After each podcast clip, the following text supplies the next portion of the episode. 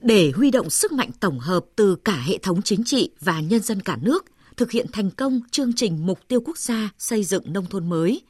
Từ năm 2011, Thủ tướng Chính phủ đã phát động phong trào thi đua cả nước chung sức xây dựng nông thôn mới. Phong trào đã có sự lan tỏa rộng khắp ở nhiều địa phương để chung sức đồng lòng xây dựng một nông thôn ấm no, văn minh, tươi mới hơn. Sau gần 10 năm triển khai, phong trào này đã đạt được những kết quả đáng mừng, tác động đến đời sống của hàng chục triệu cư dân nông thôn – Đến nay, theo thống kê, có khoảng 4.500 xã, chiếm trên 50% tổng số xã đã đạt chuẩn nông thôn mới, về đích trước mục tiêu đề ra một năm rưỡi. Đặc biệt, các tỉnh Đồng Nai, Nam Định, Bình Dương, thành phố Đà Nẵng có 100% xã và huyện đạt chuẩn nông thôn mới.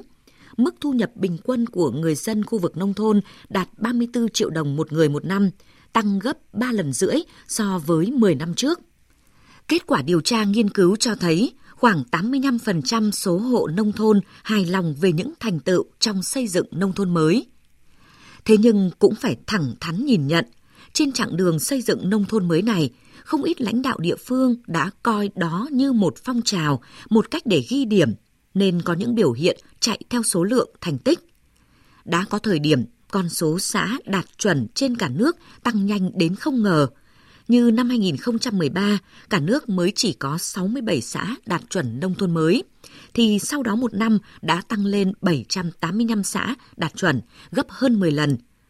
Tại phiên họp thường kỳ của Quốc hội, các đại biểu cũng đã phải cảnh báo xây dựng nông thôn mới đang chạy theo thành tích. Nếu căn bệnh này không được điều trị kịp thời thì không thể có nông thôn mới đúng nghĩa được. Mặc dù được xác định đây là một chương trình lâu dài, nhưng việc triển khai xây dựng nông thôn mới theo phong trào với tốc độ cao còn diễn ra ở không ít địa phương. Nhiều xã đã cố gắng đẩy nhanh tiến độ sao cho đạt kế hoạch đề ra để về đích sớm nên không tránh khỏi việc làm dối, làm vội, làm ẩu. Để lấy điểm cho mình, có cán bộ cấp ủy chính quyền đã kê vống số liệu với những con số sao cho đạt chuẩn – không ít xã đạt chuẩn nông thôn mới hiện vẫn nợ một số chỉ tiêu chưa hoàn thành nhưng xin nợ để kịp ghi danh đạt chuẩn. Không chỉ nợ tiêu chí mà nhiều địa phương đã vung tay quá chán dẫn đến nợ xây dựng cơ bản những công trình nông thôn mới. Cuối năm 2016, trong báo cáo kết quả giám sát việc thực hiện chương trình xây dựng nông thôn mới của Ủy ban Thường vụ Quốc hội cho thấy có 53 trong số 63 tỉnh, thành phố nợ động với số tiền gần 15.300 tỷ đồng.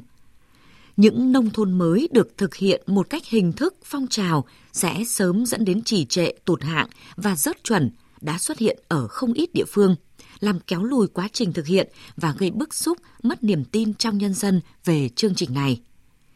Tính đến nay, chúng ta đã đi được một nửa chặng đường, nhưng bước sang giai đoạn tiếp theo – quá trình xây dựng nông thôn mới sẽ có nhiều khó khăn hơn. Chúng ta hiểu xây dựng nông thôn mới là một chặng đường dài, không có điểm dừng. Cho nên, nếu có tư tưởng nghỉ ngơi, nếu chỉ làm theo phong trào để đạt thành tích, đạt chuẩn là xong, thì không thể có được một nông thôn mới thực sự